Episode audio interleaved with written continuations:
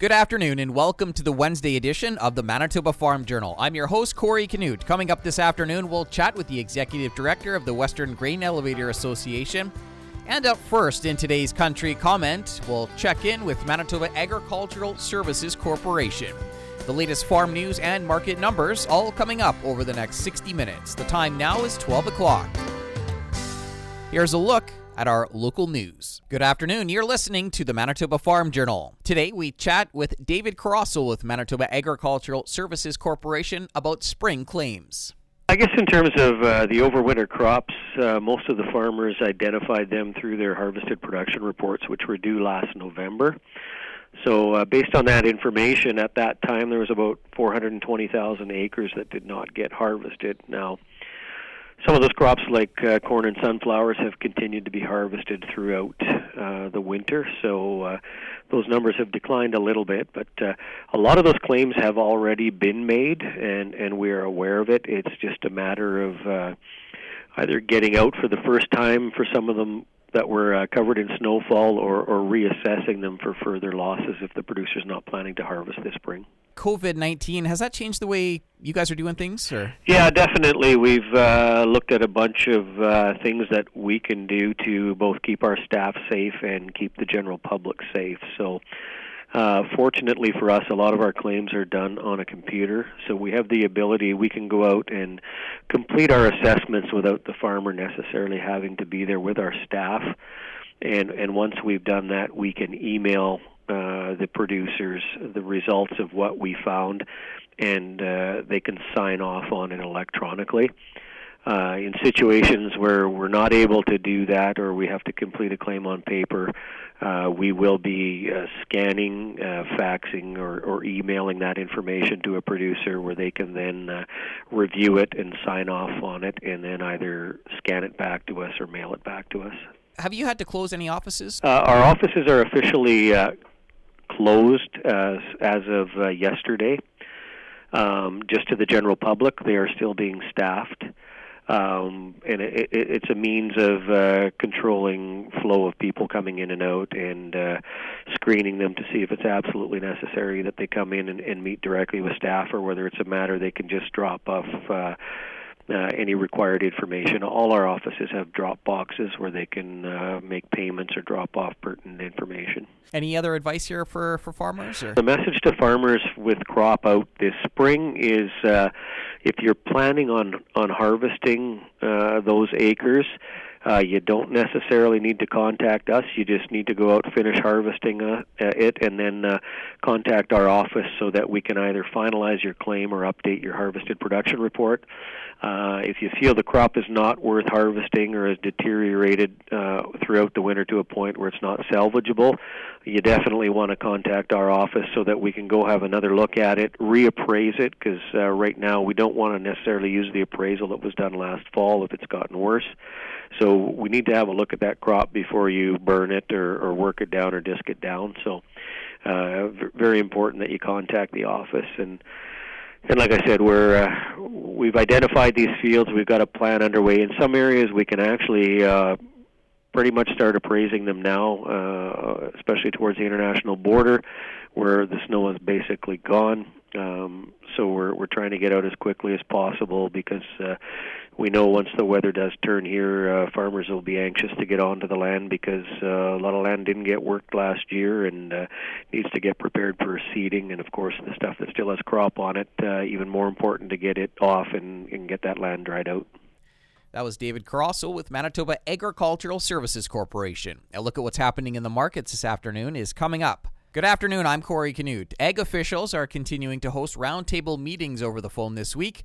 Mary Robinson is president with the Canadian Federation of Agriculture. We're talking uh, this week about BRM, this discussion about trade, uh, and uh, we, we made it very clear to government about the concern for the availability of containers. Uh, they're aware of that, and they they feel that uh, that was a hiccup uh, in China that they think they can see the solution coming um, that those containers will be flowing, and we, would ask them to prioritize the movement of food um, instead of perhaps non-essential goods.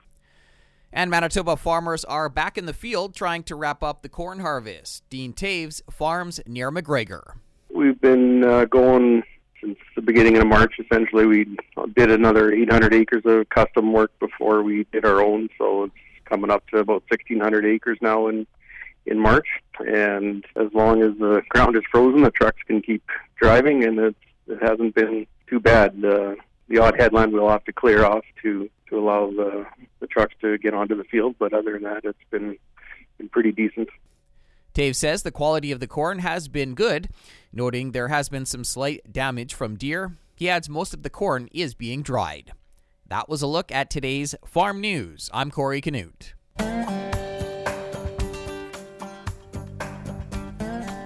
Good afternoon and welcome to the Prairie Ag Wire for Wednesday, March 25th. I'm Corey Canute. Coming up today, we'll hear from the Executive Director with the Western Grain Elevator Association.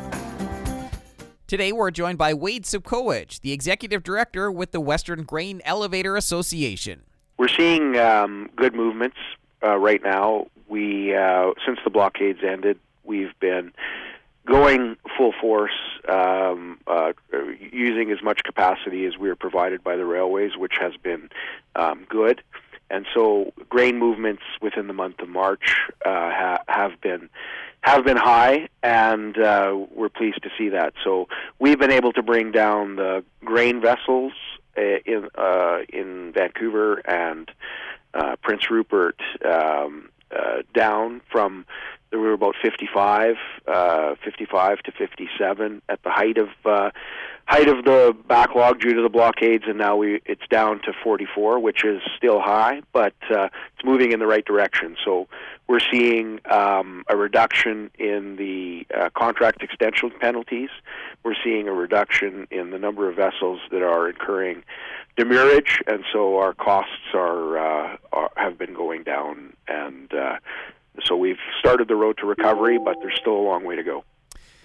What uh, impact has uh, COVID nineteen had?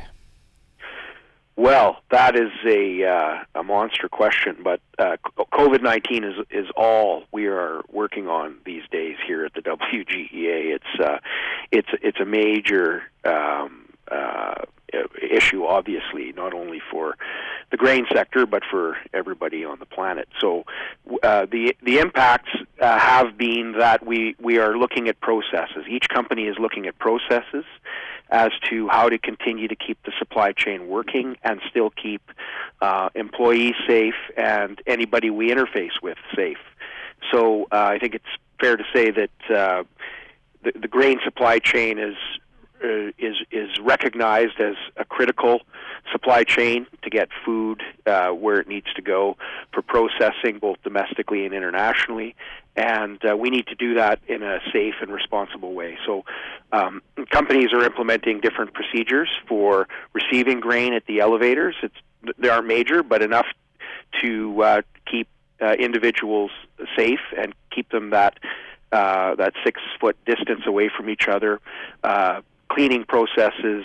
Um, uh, you may may see something like the farmer being asked not to leave the truck, and the elevator receipt being brought to him or her, and uh, and that sort of thing. So, the, and and those procedures are being implemented uh, not only in the interface with the grain farmer, but anywhere else they interface with uh, other uh, workers throughout the supply chain, like the railways and the longshore industry, and you know vessel crews, that sort of thing. So, and they're also looking at internal procedures because uh, there are a lot of functions in the grain elevator where you would see two people working together or or, or more. So they've they, there will be some adjustments in internal processes so that people will be able to work and and keep that safe distance away from each other where possible. And, and then there are procedures being put in place for sanitization, uh, cleaning of surfaces, cleaning of uh, people uh, cleaning their hands uh, periodically uh, between functions and, and after they've interacted with, uh, with others where it's necessary to do so.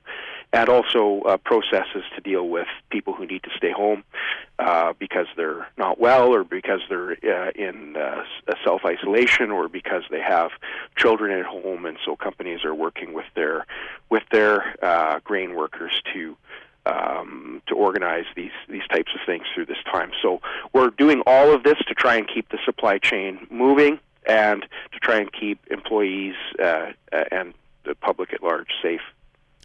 How might this impact um, contracts? See if a farmer is not able to deliver or or an elevator can't take it. Um, you know what what comes into play there? when it comes to contracting, you know, because the supply chain's been moving uh, the way it uh, uh, it has been, which has been pretty well lately. We're trying to bring in grain as it has been contracted for that delivery period.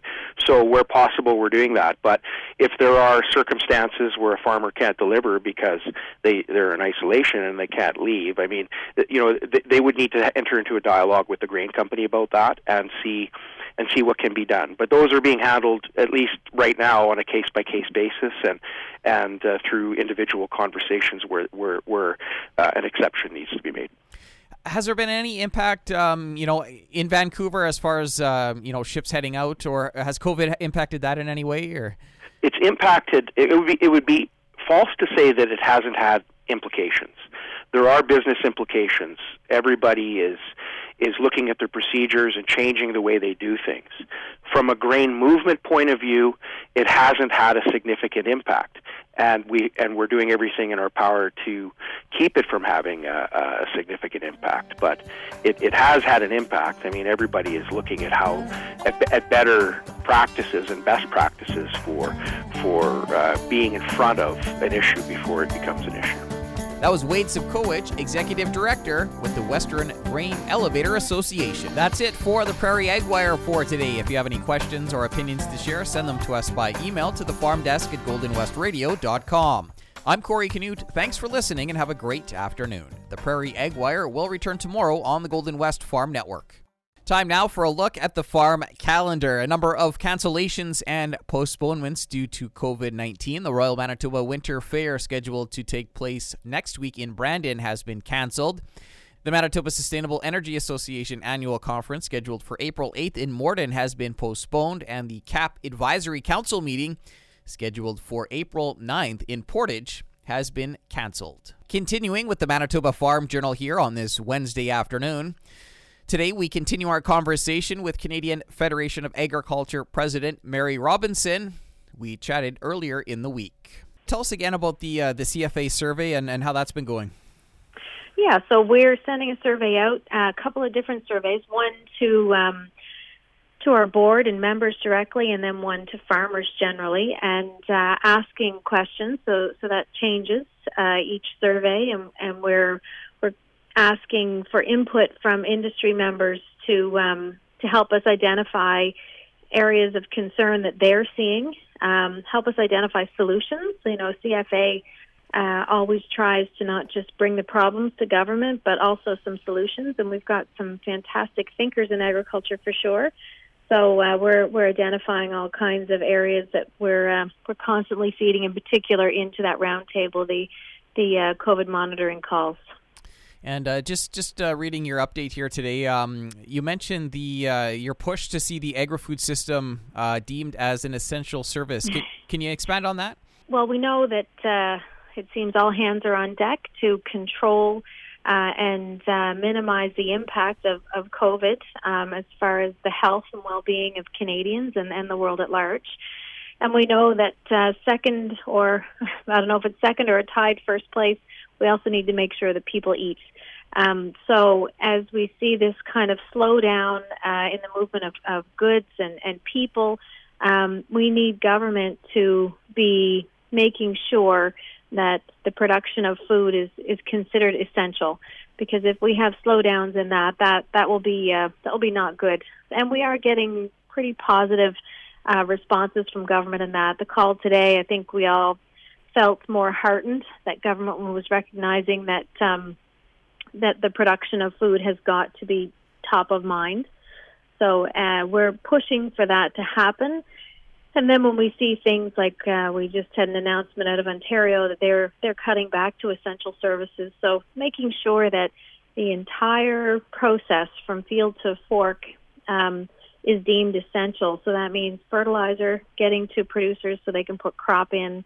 Um, that means uh, equipment maintenance you know, making sure that that uh, planters and tractors work. Um, refrigeration in a plant that's producing food that requires refrigeration before going to the market. Um, all of that, that each one of those components is considered essential and it takes priority as we see this kind of slowdown and attempt to flatten the curve. That was Mary Robinson, president of the Canadian Federation of Agriculture. Another look at what's happening in the markets heading into the close is coming up in just a moment. Time now for another look at today's farm news. Manitoba farmers are busy wrapping up last year's corn harvest. Dean Taves farms in the McGregor area. Quality's been good. We hauled into Husky last week. We're actually getting a little heavier test weight than the stuff we did in November, December. So that part's been good, and there's been very, very little that we've left out in the field. There's some slight uh, deer damage along certain fields where there's trees alongside where deer will travel, but uh, overall we'll pretty much uh, better shape than it was in, in November. Taves says they've been harvesting corn since the start of the month. He adds most of the crop is being dried. And earlier this week, Prime Minister Justin Trudeau announced measures to help farmers deal with the financial impact of COVID 19. Mary Robinson is president with the Canadian Federation of Agriculture. CFA is uh, highly aware that we, we don't want to create the sense that loaning more money to agriculture is going to fix this problem. And we've had a, a pretty great channel of communication with AAFC and talking about BRM. So I think we're going to see a whole bunch of things just continue to change, and I think we're going to see adjustments to BRM moving forward that are, are going to continue to change. As we make our way through this crisis, government's made it very clear to us that uh, they consider the production of food to be essential. Robinson says topics being discussed this week during the industry roundtable are BRM, trade, and the availability of containers. I'll be back after this to wrap up today's program. We've come to the end of another Manitoba Farm Journal. I'm your host, Corey Canute. If you have any questions or comments, you can reach us by email, the farm desk at goldenwestradio.com. Today's closing numbers with more in depth commentary on what's happening in the markets is coming up at 10 to 2 on the Markets Farm program. Thanks for listening and have a great afternoon. Hope you can join us back here tomorrow starting at 12 noon.